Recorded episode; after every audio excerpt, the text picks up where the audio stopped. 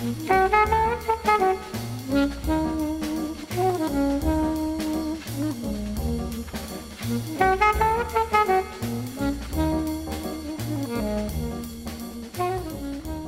to Foreman and Wolf on Food and Wine. I'm Tony Foreman. And Chef Cindy Wolf. And today, Cindy, it's all about fish. I love that Monty Python movie. Do you know the one where in the middle, in the middle, there's an intermission, and uh, one of the fellows pops out and says, "Fishy, fishy, fish." Yep. And the other fellow says, "And he went wherever I would go." Wow. They do it a couple of times, and I'm like, man, It's they're so great. that's so stupid. But Yep. I'm so amused by it because I'm a child. Talented group of folks there. Oh yeah, they're troublemakers. Those boys for sure. You could tell they were trouble in school. Worth revisiting for sure. Yep, no question. But fish, fish has got to be the most intimidating thing. Thing I think for a lot of folks. So we wanted to take some time and talk about different fish, how to cook them, uh, what are nice accompaniments, sauces, garnishes, all that kind of business. And you know, we're we both have kind of we're both thinking about fish we're enthusiastic about. So want to and uh, and we'll get through an idea, a, a recipe, and and uh, a technique, and we'll toss a wine in there at the end, so you have sort of a complete thought. Do you want to get started? Yeah, I think we have to actually start with what you look for when you buy fish. Um, you know, that's that the most important thing with fish is that you have a good fishmonger, that you have a place that you buy uh, your seafood from that you trust. And um, we live in a wonderful coastal area. We have a lot of opportunity here to buy beautiful product, unlike where I grew up in northern Indiana. Um, you know, especially when I was a kid and uh, our, what was available to us was very limited. So it's it's really nice to be here. Also, I used to live in Charleston, South Carolina, and you know, living in a coastal area down south is a very different uh, opportunity um, to buy product down there than it is up here. Um, when looking for for fish anywhere, um, if you want, if you can ever buy whole fish, and if you feel up to the task of filleting a whole fish, you want the eyes to be clear, the gills to be deep red, and the flesh to be firm. And obviously, it needs to smell good. And firm flesh should bounce back at the touch. Um, if it leaves an indentation, that's a bad sign. If the eyes are cloudy, that's a bad sign. If the gills are sort of pinkish, that's a bad sign. If they're brown, don't buy it for sure. Yeah, these um, these are all signs of freshness. The the, mm-hmm, mm-hmm. the the gills are a great indicator. The gills, if if you don't know, next time you see a fish, um, look where you think the fish's ears should be, and just below that, if it was fish earrings, they would be really long and dangly, and they'd be the gills. Mm-hmm. Yeah. So, um, and you know, just you know, watch a video on how to fillet whatever fish you're working with. Um, if you're teaching yourself, there's so many available. Um, you can always go to the Culinary Institute of America. They have massive amounts of videos you can watch. But I mean, you know, any chef that you respect or uh, institution that you respect um, that is teaching, watch one of their videos. You need sharp knives. Uh, you always need sharp knives, but particularly when you're doing something like cutting through bone, which is what you need to do to fillet a fish. Um, and then just to get specifically into uh, sort of cooking methods, uh, remember anytime you grill something that you need to keep the product moist in the form of keeping oil on it. Um, you don't want too much oil. Too much oil is the enemy of the grill. It can cause flare ups, which will ruin the taste of the product. It basically tastes sort of like kerosene. Um, so, uh, also, when you're sauteing something, um, you want a good amount of fat in the pan, but excess is unnecessary. You're just wasting product. And you want enough, you want a hot pan and enough fat to keep the product from sticking to the bottom of the pan. Yeah, I think that's the most common error when you're going to saute a fish. One, having a heavy enough pan to hold enough heat to get a proper sear on it. Um, two, getting it hot enough, you know, Yeah. before before you add the oil, getting the oil hot enough before you add the fish. You know, if there's a first little wisp of, of smoke off of that oil, great. And and you want a good coating in the bottom of the pan. If you don't have that, it's ha- having less oil in the pan is not going to make your fish any lighter or the dish any healthier. Right. Uh, it's just going to make your fish stick. And, and speaking of which, let's talk about what we should be cooking in. Um, besides the type of pan, we should be cooking in canola oils. I, I think you like what's the oil that you like? Um, is it safflower oil? safflower, grapeseed, canola, all really good high heat, high heat neutral oils. oils. Uh, I also use corn oil. So um, you don't want to waste something like well we, we've talked about before extra virgin olive oil is a finishing oil. I rarely cook with it. It's really meant to make vinaigrettes or to to to you know coat something with or, with or just serve it with. It's not meant to be cooked in. Yeah, I mean, I'd, I'd poach a piece of swordfish in it, but that's about it. well there you go. So we'll get into all that foolishness. So that's just a little bit about how to cook, what to look for for freshness. Quick thing on note on how to fillet. So now you're ready to cook, and you also want your product to be dry. So I know we're not talking about scallops, but they're the perfect example of something that needs to be patted dry before going into a pan. Um, and I, I'm sure you, anybody that's cooked a scallop has experienced this. If that scallop isn't dry, it's going to one splatter, which we don't like because then we get burned. Two, it just won't sear as nicely. So it's the same thing with a piece of fish. Um, if there is some sort of moisture level to it, just pat it dry with a paper towel. It's that simple. Um, and then go into your hot pan with your oil and and and cook it. Um, one of the things about certain there's certain fish that love you love the skin. That's another thing to think about. Do you want to leave the skin on or do you want to take the skin off? Also, that I should tell you that as well. When you when you go to if you filleted a salmon, um, and you're now ready to if you don't want the skin on and you want to uh, remove that skin, um, one of the things they they taught us in culinary school was you, you know you get the end started. You want a slicing knife, which is a long, thin, not very wide blade, and us- and mine has a scalloped edge, which I really like. They don't all. Um, if you're buying one, I suggest getting the one with the scalloped edge, um, meaning that the blade itself, not the edge of the blade, but the side of the blade is scalloped. Um, it keeps things from sticking to it, and um, um, you you get it started. You know, you go to cut between the skin and the and the fish itself, the fish fish itself, um, and then you do a little slit in there.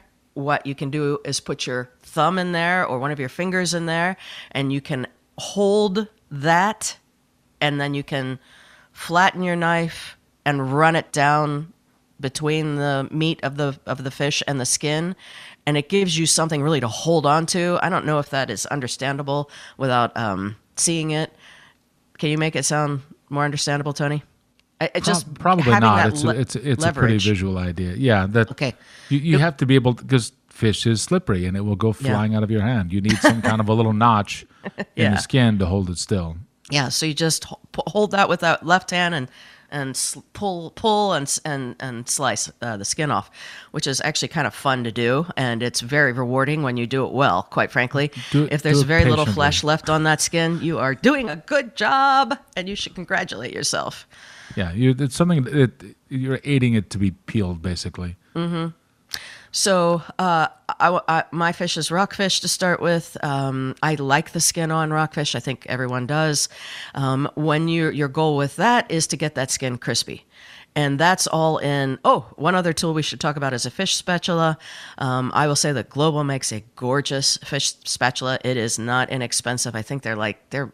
I've been buying them for years for cooks and things. I think they're up to like almost seventy five dollars each now. I think Yeah, they it's, used to it's a it's a slotty slotted sort of uh, wandy bouncy sort of spatula that yeah, they're flexible. it- Gosh, it's, they're it's just not like the old uh, burger flipper that's like a chunk of steel and right. no, but it's it's Right. pretty thin and has big slots and Mm-hmm. and uh, and is very helpful. Oh my gosh. And they're- and honestly, like I've used them to stir a pot before. You know, I mean, if I had vegetables like green vegetables, I mean, you know, it's right there because we always in the kitchen we always have them, and uh, you know that's not what it's for. But gosh, I mean, it's just a darn useful piece of equipment, um, and they'll last forever. Oh yeah, and they're stainless steel. You know, just take care of it. It's not going anywhere. You should have it for the rest of your life. Quite frankly, it's a when you when you get the one with a solid piece of metal. Um, So- if you have a so separate wood handle, it might fall apart. So let's talk about a rockfish dish. I mean, that's Okay. Rockfish, the sea bass that we get from the bay that we often think of as being special, and you get from all the way down to like Virginia coast and that sort of thing. And sometimes out of season here, you'll get it from what off Long Island, right? Yeah, it's a northeastern seaboard uh, fish. It does go down south, but it's really, really uh, concentrated up here. And um, it's a white fish, big flakes. Um, can be a very large fish. Uh, it has a sweet tone to it, nice and clean. Um, it's just a it's a great fish. It's it's it's it's a hearty fish, but it's not an oily fish like tuna or swordfish um, or It, sardines. has, it has good say. flavor. It doesn't have a mild flavor. It has real flavor. So you can do something preparation wise with it that can handle. Right. You can flavor. serve olives with with this fish, which you would not always think of with a white flaky fish.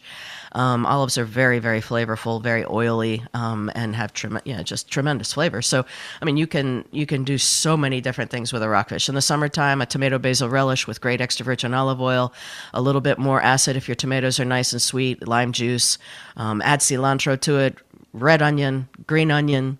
Um, shallots. You could, you know, just bright, fresh, crunchy, tomatoey relish with it. Delicious.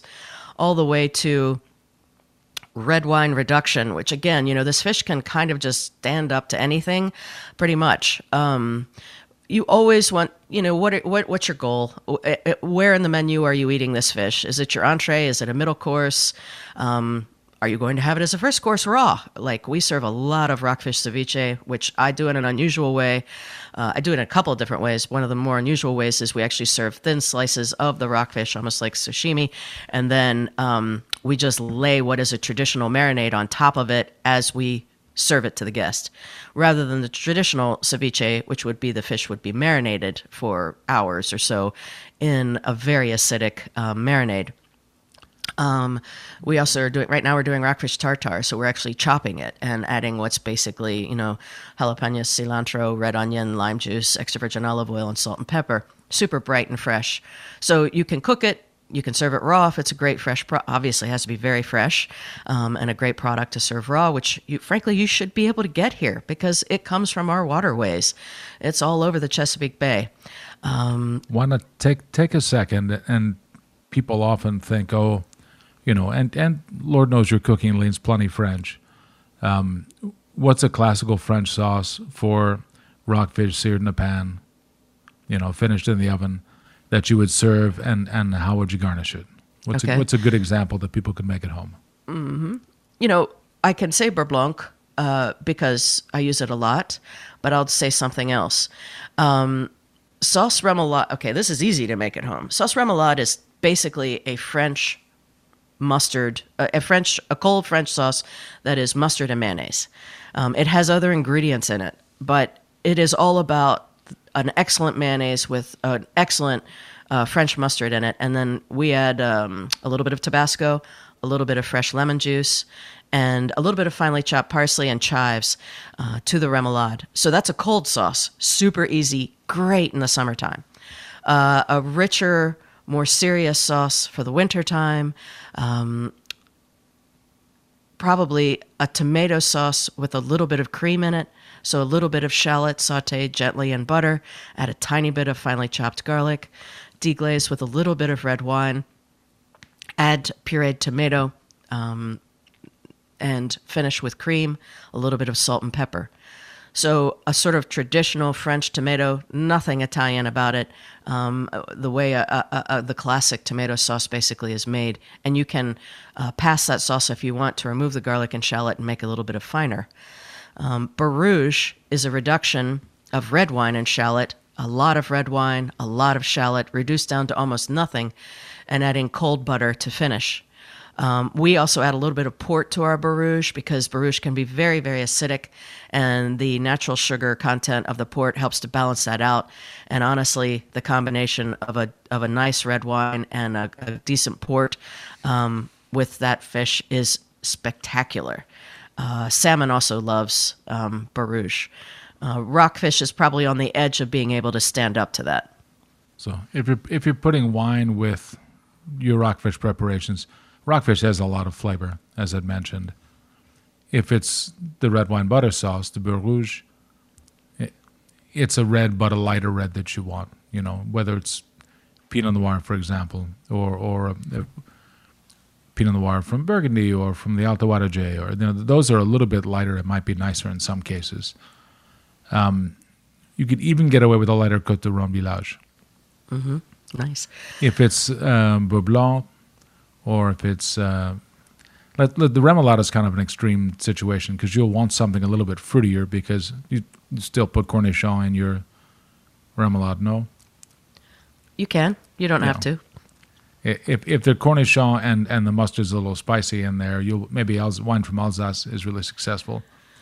Uh, an Alsace Riesling or a Pinot Blanc, which the can also be tartar really sauce, the as well. traditional French tartar sauce is the one really that has the cornichon in it. Um, and with that tartar sauce, when we make that, um, we also during truffle season will add truffle to it, and it is a way to use a little bit of truffle, uh, get away with a little bit of truffle, and I mean I put a lot Yeah, in mine, goes, but you goes a long way. yeah, it really does, and it, it Yeah. that can be quite quite spectacular. I think one of the other fun things to do with a piece of uh, fish like rockfish um, is to take the skin off and uh, coat it with sliced potatoes. This is a very also a very traditional French method, and wow, does that make a great moist piece of fish? Um, you know, you get the crispiness uh, from the potato, and the fish sort of almost steams inside. Well, it does. It doesn't almost. It does steam inside of those potatoes, and that is a pretty. And you need to season it. You want to make sure you have good salt in there before you put the potatoes on it, and then you want to salt and possibly pepper the potatoes. So with the thin potato slices, uh, you want to saute that in a.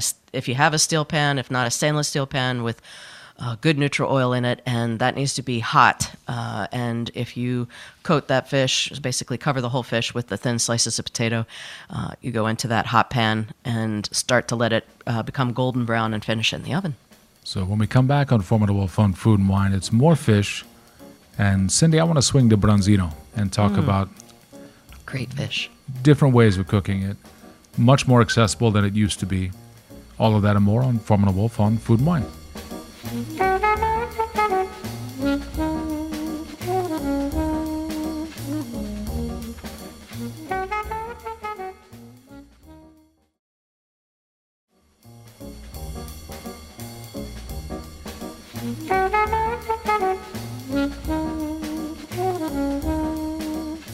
back to Foreman the Wolf on Food and Wine. I'm Tony Foreman. And Chef Cindy Wolf. And we're talking fish today. Mm-hmm. And uh, you spend time on rockfish. So, something that cooks a, a big favorite of mine, I know you like it very much as well, is a Mediterranean fish, uh, bronzino. Um, th- there's another Mediterranean fish that, that's a sea bream in English, but we, you and I both think of it uh, as dorade or dorado. And um, I, I like those fish the way that the Italians will often do them, which is simply grilled. Uh, you, you would treat the fish the same way, and it's nice to have the skin on. The skin has good oil. The bronzino has a little more oil than rockfish, a little bit less than dorade. Dorade, it's funny that you would think when you see a fillet that you want to cook a dorade, um, that it's like the little brother of rockfish, you know. It's just a little bit smaller flake um, but the texture is very similar. So grilling bronzino, you, and you talked about grilling rockfish, super easy. The thing about that is you can always get garnishes and whatnot just ready to go on a plate. One of the classical Mediterranean sauces is salmoriglio sauce. And there are a couple of different versions. I will admit to liking the Calabrian version probably more than anything else. And that doesn't mean that there's Calabrian chili in there. Uh, but they they usually only make it in the summertime or when you can get fresh oregano, and it's parsley, it's extra virgin olive oil, parsley, oregano, uh, some of the oil from the lemon peel, just a small amount, but it does make a difference. Um, garlic, honestly, a decent amount of garlic, very very finely, you know, very fine brunoise, al- almost crushed, and. Um, and I'll put a drop of white wine in there uh, for the acid, along with that lemon. And uh, and you and you kind of marinate that for a little bit, and classically it's salt and pepper. If you use a tiny bit of Calabrian chili, also really nice. For my salt, I will admit to cheating and using a little bit of uh, olive brine. Oh, that's fun. Yeah, and and and that that tossed in there makes the whole thing a little bit more umami, and Okay. uh, which is amazing with the the fish. So if you have nice crispy fish skin from the grill on the branzino, and that sauce, you can put almost any darn thing with it. It can just be very simple roasted potatoes, or I I love it very much with artichokes. If you Oh, want to go to the trouble of, you know, breaking down artichokes and and cooking the bottoms, you have a great method for cooking them with uh, uh, lemon and olive oil. So, but that's simple to do, and good excuse for a Southern Italian white. You know, whether it's like a Sicilian Grecanico or, uh, or and and those are good value wines too. It's a nice, light, healthy approach to eating fish. I mean, fish is just so important to a diet with weight loss. Um, you know, I, I when I uh, found out I was diabetic, I knew I had to lose a lot of weight, and I immediately just eat started eating like fish like that. You know, and I have the luxury of working in a restaurant where I have beautiful fish to eat every day, and I can say to a cook, you know, let me have some, you know, olives and haricot vert or wilted spinach or whatever, but I mean, it's not it, like you said. That's what you just talked about. It's easy to do at home. You just have to find the ingredients, which is much easier to do now than it was even five years ago, ten years ago, and certainly twenty years ago. Um, so you know, it's it's it's fish is something that we need to do everything we can to preserve our waterways uh, and to, to to to you know help our environment because we do not want to lose this extremely healthy product uh, that we love to consume. Um, but yeah, so those Italian preps are can just be so very healthful. Yeah, you know that's that anyway. That's way up my personal alley, but I think people can achieve that pretty easily. Yeah. And if if you wanted to have a red with it, you can you can get away with that. Again, it's probably a Sicilian red that I would that I would have. The wines from the north slope of Mount Etna. Uh, the the grape is kind of an ancient one, thirty three hundred years. It's been it's grown on that. Not the vines themselves right now, though some of them are hundreds of years old. But the grape is Nerello Mascalese, and it has a cousin Nerello Cappuccio but you would just u- usually see on the label Etna Rosso. And it's something that's about the weight of a lighter Pinot Noir, but riper, and uh, somehow it definitely a flavor of cherries. But you can you can sort of underneath it all, the volcano is there. You get that very very dark minerality that's very particular to that kind of soil. It's an active volcano. It is. Mm-hmm. That's amazing. It's I had beautiful. a friend who lost part of his vineyard to a lava flow two years ago. Wow. So the ash is part of the current environment. That's amazing. Well, So- that's terrible what happened to him, but Uh, Yeah. What it, it, it that the centuries and centuries and millennia of that has enriched the soil in very particular Sure. ways. yeah, it's amazing. What's next fish on your list? Well, an easy one for people to get is just you have to get a good fresh one, and they come from all over. So that's salmon. Uh, and now this is a higher fat content fish, not necessarily in a bad way. Um, it's good fat, but um, it's one of the reasons why we like salmon so much.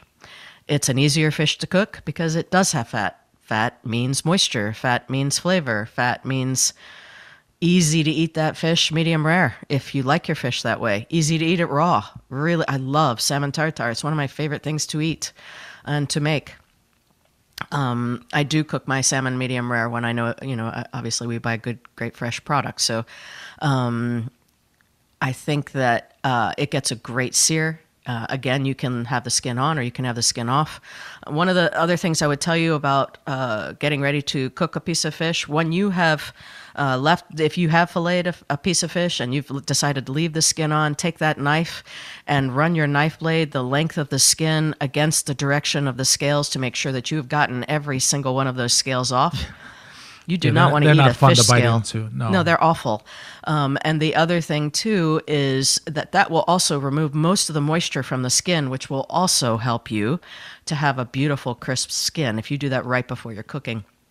It's hard My- to do to a small piece of fish, but if you fillet it, My easier. daughters are like religious fanatics about salmon. they love it so much. That's not good. That's good. And it, once in a while in the winter, I'll, I'll make béarnaise, classical béarnaise uh, for it. And that is the top of the pyramid salmon for the girls. If I do that and I do fries with, Oh, liter- literally salmon fries with béarnaise, that's you, you. You cannot be a better dad than that dad who just cooked I, that. I believe you. Mm. Do you want to talk about béarnaise? Yeah, béarnaise is fun to make. Um, again, I, I think it's it's so much fun to do something like that successfully. You should be so proud of yourself when you do execute a great hollandaise. There and uh, is a derivative of ho- hollandaise. Hollandaise is the mother sauce. There are five mother sauces in French cooking. Hollandaise is one of them. Um, and that is because of its method. Its method is unusual to the other four mother sauces. It is an egg based sauce that has oil in it, and it is an emulsion. I'm sorry, it doesn't have what doesn't have an oil in it. It has butter in it. Um, so uh, when you go to make hollandaise, you t- traditionally would have a reduction of white wine, shallots, uh, maybe a little bit of bay leaf peppercorn. You would strain that and add that to egg yolks as you are whisking them over a double boiler on the stove. So in this case, the best way to use a double boiler is a, a metal mixing bowl inside of a pot, sitting in a pot. Uh, that pot has, you know, maybe 25% full of water that is simmering. Um, you may have to turn it down at some point. Um, you want to watch the heat level of that that simmering water. If it gets too hot, you'll scramble the egg or harden the egg while it's in the bowl. You don't want that. You just want it to heat the egg. So you're whisking that reduction with egg yolks, six egg yolks per pound of butter. Um, the fresher the egg, the better the hollandaise. Uh, you only want a little bit of that reduction, say a tablespoon or two uh, for the egg. You whisk it until it becomes a little bit warm, albeit a little bit cooked uh, and a little bit thickened and from its natural state. And um, then you have butter that has melted on the stove in a pot. And traditionally, you would use clarified butter, uh, which means the milk solids has been, have been removed, um, and you just have the clear fat.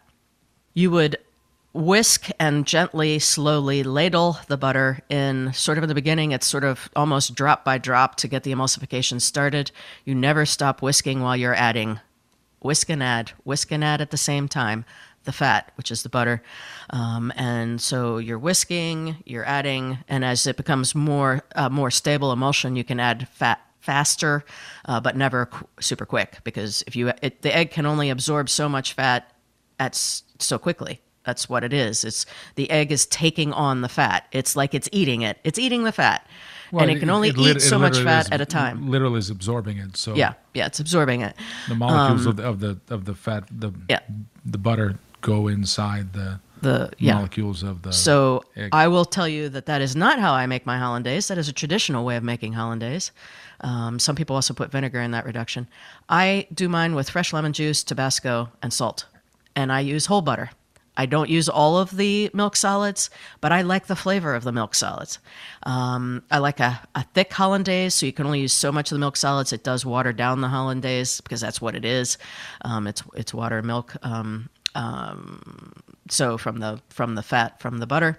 So uh, I whisk my eggs with the with a drop. Of, it's not much Tabasco. It's like a drop of Tabasco. If I was doing hollandaise for two people, it would literally be probably two drops, um, and maybe the juice of half of a lemon to start. Whisk that in with your eggs. Get it going. Add a little salt, and then because I also use unsalted butter, I use unsalted butter in all of my cooking. It doesn't matter what I'm doing. I always use unsalted butter. you butter. can always add salt. Yeah, you can always add salt. Exactly. Salt and butter was used as a preservative. We don't need that anymore. So you don't need the salt in your butter. Um, and so, yeah, that's it. And uh, so lemon juice, Tabasco. And you can adjust the lemon juice and Tabasco at the end if you want a little bit more. Um, Tabasco really is, is not meant to, you're not meant to taste it. It's just gives it a little bit of a something, something. And yeah, the the the béarnaise that I make, I use uh, a little lemon juice, but but a, a good splash of tarragon vinegar, Mm-hmm. and then at, as as classical, a lot of chopped tarragon, Mm-hmm. finishing the sauce once it's totally completed cooking and it's the right texture, and just work that in off the heat. Well, and that, that's what takes it from being hollandaise to béarnaise is the addition of tarragon. So it's Choron that adds tomato paste, right? Yeah, I- Choron Choron is sauce. is That's a- uh, is hollandaise with with tomato paste. And Yeah, that's another good one. Choron is a, another good one, especially for salmon. Oh, salmon likes tomato. yeah. Um, so that's that's a fun one for salmon. you want to get away with uh, having salmon with uh, Chateauneuf du Pape. Uh, sauce, sauce Choron is a very good way to do that. There you go. Good. Uh, with Fun. the salmon with, with the salmon with the béarnaise, uh, honestly, you can do a big American Chardonnay if you want to. Mm-hmm. Um, very good red Burgundy match, really in a heartbeat, or Northern Piemonte, Mm-hmm. And that is the same béarnaise that you would make for uh, you know the people think of for a steak, but it it's great for the fish, Oh, especially sure. rich fish like that. Yeah, yeah. Béarnaise is good for an awful lot of things. A poached egg on there would be fun too. You could have that for brunch. A nice, beautiful piece of salmon, poached egg, little béarnaise, maybe a little parmesan, maybe a little or duck fat roasted potatoes. Oh, You just yeah, you that that's the uh, go to sleep after brunch, even though I ate fish kind of brunch. a nice big green salad for everybody. Ugh, that sounds good. So let, let's let's sneak one more fish in here. Mm-hmm. You go, Tony. All right. Yeah. I, I, I'll, I'll mention one that you don't necessarily. I know that you don't love to cook it, and I don't understand why. Monkfish. And no, that's I know that you don't Oh. like to eat that, and I love monkfish. monkfish is tricky. Monkfish is tricky because it you. It's it's sort of almost in between shellfish and fish, right? Right. And like shellfish, it tightens up a lot. Yeah. Yeah. I just So- don't like it at all. I don't like anything about monkfish. That's me. I'm weird. That's Mon- all it is. It's not fair. al- It's not fair to the little monkfish. No, it's So what fish were you going to talk about? I'm going to talk about monkfish now.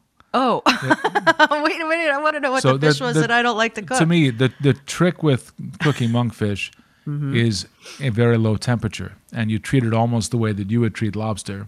Mm-hmm. And you don't you're not exactly butter poaching it, but it's kind of like um, a lower heat, a decent level of butter in the pan, uh, a little white wine in the pan, and take your time with it.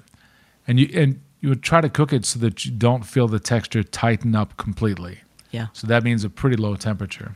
So it's going to take a little while to cook, uh, but it is it is marvelous uh, with the potato puree, that monkfish, and just pick a sauce.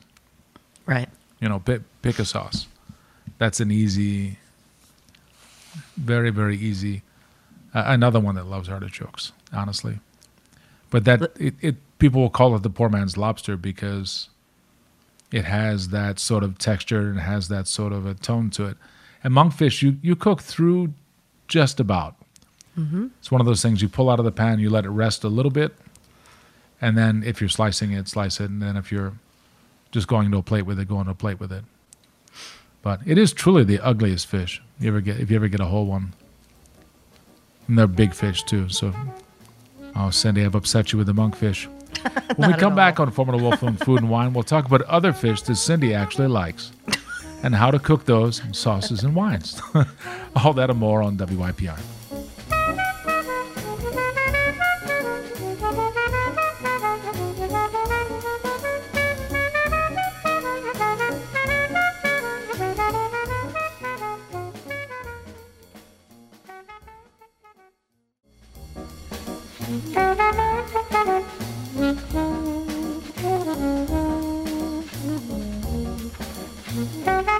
Welcome back to Foreman and Wolf on Food and Wine. I'm Tony Foreman, And Chef Cindy Wolf.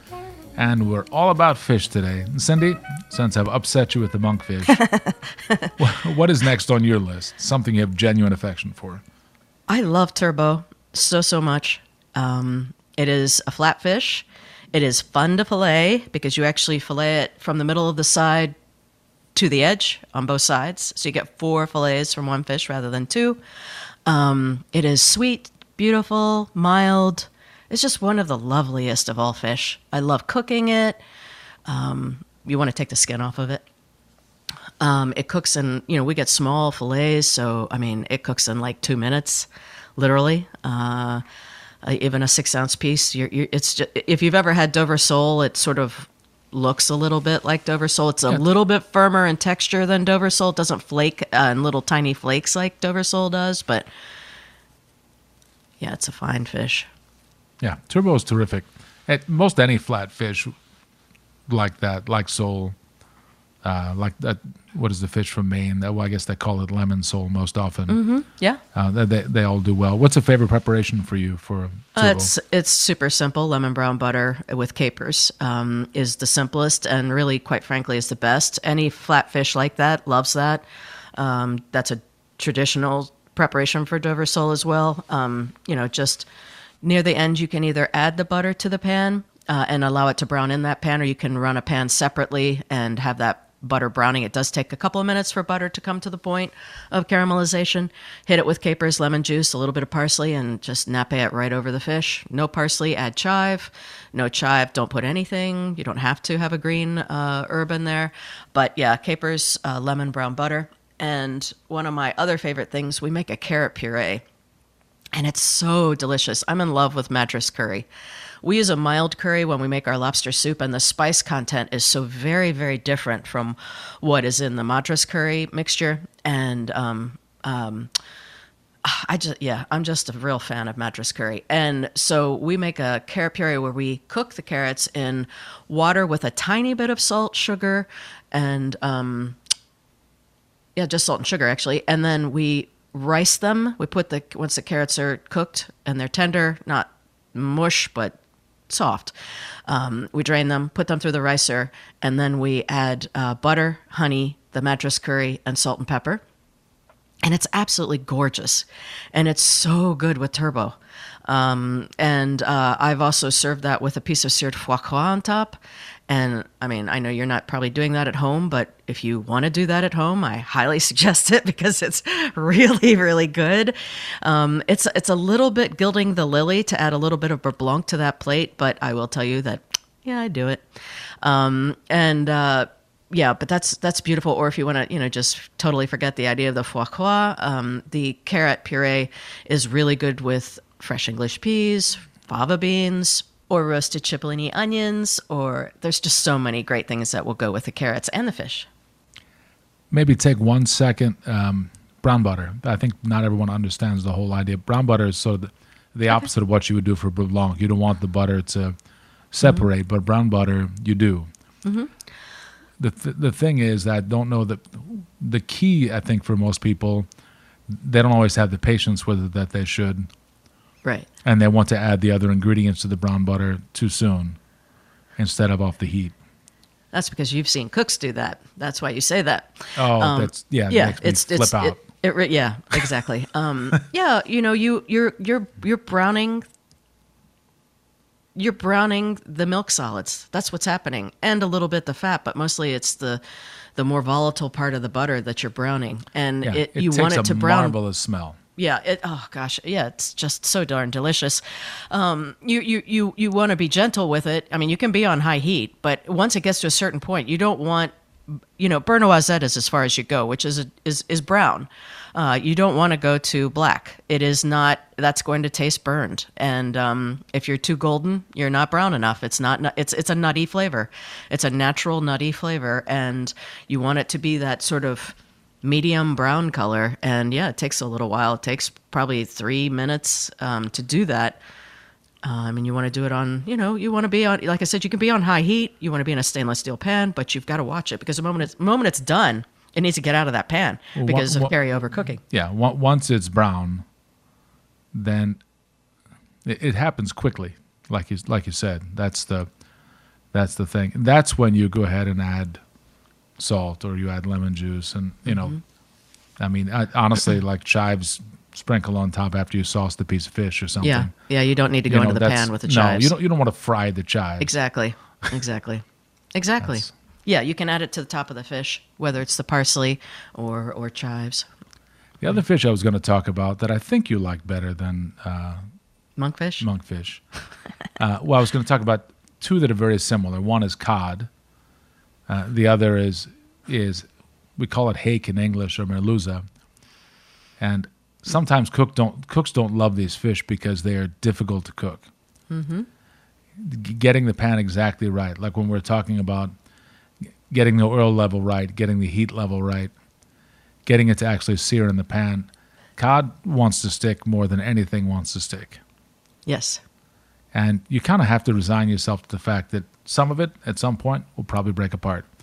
and that is not the end of the world. No, right. Um, it does mean that fish spatula is a very big deal, and cod is another fish that you're not chasing medium rare on that fish. no. You, you want something pretty cooked through, and mm-hmm. and merluza the same way. Yes. Um, but that one of my all-time favorite pre- fish preparations, and I think you know this one and like this one, is Vizcaína sauce, which is that you know, Spanish sauce from Basque Country uh, that is a relatively equal. You know, it's it's an olive oil-based sauce, uh, but there's plenty of roasted tomato, roasted sweet peppers, and some a few hot peppers in there as well. Not crazy, just enough to give us enough to get your attention, not enough to hurt you and and a lot of sweet onion and all very slow roasted. And you very simply just puree that. You know that's, That's- it's it's that's that, delicious. puree that season that. If you've done the work with the vegetables that you should. And that's very easy to have like ready to go on the side or or in a pan finishing maybe you know. Take very good oil when it's come when it comes off the heat and give it one last zhuzh mm-hmm. with really good olive oil but that just nappade on uh, meaning you know covering like like a blanket of sauce on a piece of cod or a piece of merluza is one of my favorite things in the whole world and potatoes are a great that that that is that is the the dish really you want slices of roasted potato onto that So good. One of the things about, you know, cooking fish and doing any really cooking is all about experience. And that's another reason why people are afraid to start, you know, oh, I don't know about cooking fish because, you know, oh you're going to screw up the cod the first time don't, yeah, don't and that's what I was just going to say. Especially with a fish like cod, you're you're going to make a mistake. It's okay. You know, I don't think your family's all going to go running, screaming out of the house, yelling, you know, fire.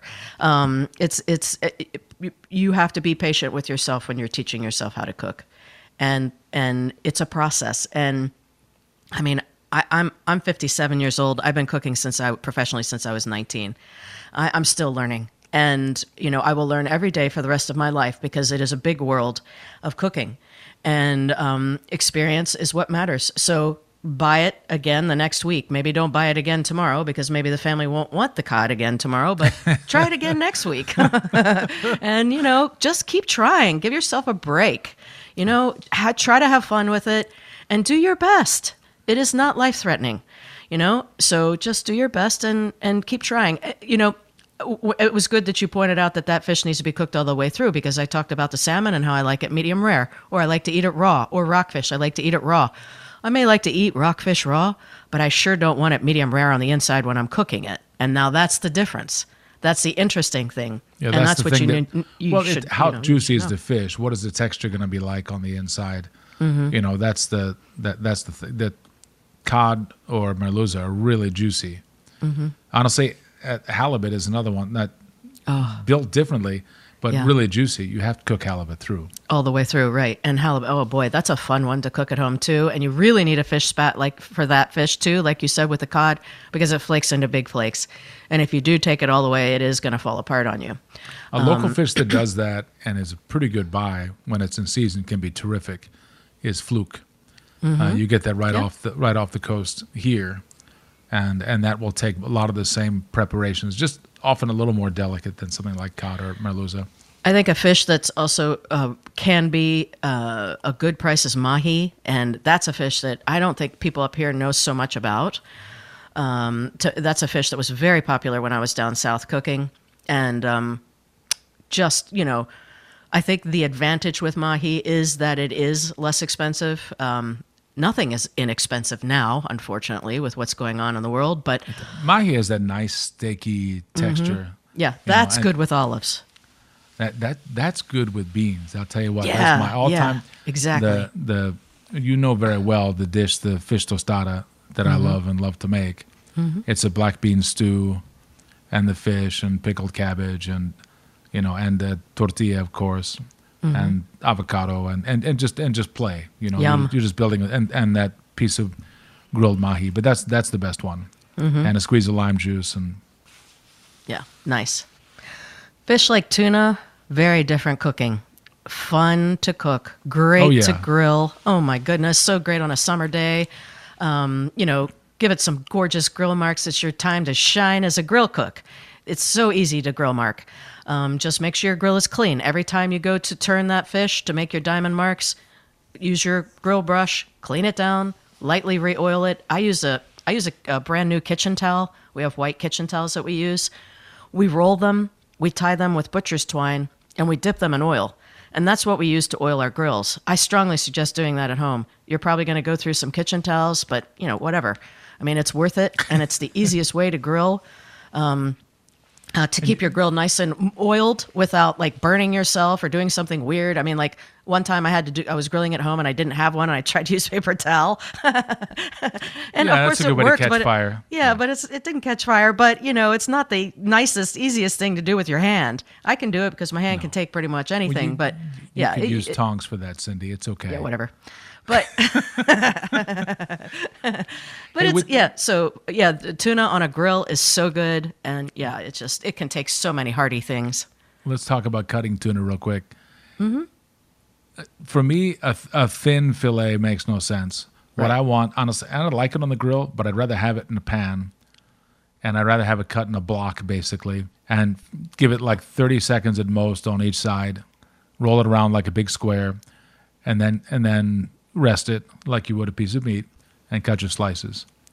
And that that can take a very simple, beautiful garnish. Yeah, and please cook it medium rare. If you're going to buy a beautiful piece of tuna, I mean, I Yeah, understand not there's your there's your tomato basil, you know, yeah, shallot, you know, that summertime sauce. Mm-hmm. or roasted tomato fondue, or olives and capers and red onion, or grilled red onion. I mean, there are a lot of things you can do with with tuna Yeah. and swordfish. They sort of act the same way. Yeah, swordfish you just want to cook more. It's it's I tougher. Uh, tuna you, you want to keep it very rare to Mm-hmm. to my taste. and I think to yours as well. Yes. Swordfish you, you want it medium, medium well. Mm-hmm. The, the texture is not really as tender as it should be un, until you get there. So but there's I, a- I, I do love that a lot, and it will take really hearty flavors on the plate. For sure. Yeah, there's a, a pumpkin swordfish that you can buy. I don't know if that's ever in the markets for folks, but I know you've seen it, Tony. Oh my gosh, it's pumpkin colored. It is so good. I, I it's just, it's very rare. It's you know one time a season that you can get it, and oh my goodness, well worth it. Also, speaking of unusual, when wild king sa- wild salmons are available, if you can get that, go for it. It is such a treat to get the wild fish when it's available, and, and I've seen it in the market, so you can get it. Um, but yeah, definitely look out for wild uh, salmons when they're around. I'm going to dash backwards one second, and then we're going to wrap up. Um, Rioja, the cod vizcaína that I talked about. Mm-hmm. Rioja, that's a magical combination. Good, You you will love that. Red Okay. Rioja. nice. Thank you. If you'd like to download this or any other one of our episodes, uh, go to wypr.org. Look for the Foreman Wolf page, and uh, there should be a full menu of programs there. If you want to correspond with us via email, it's foremanwolf at wypr.org. Uh, Cindy's ever popular social media addresses. You can follow me on Instagram, Twitter, or Facebook as Chef Wolf. My Instagram is the real Tony Foreman. And thanks for listening. Happy Sunday.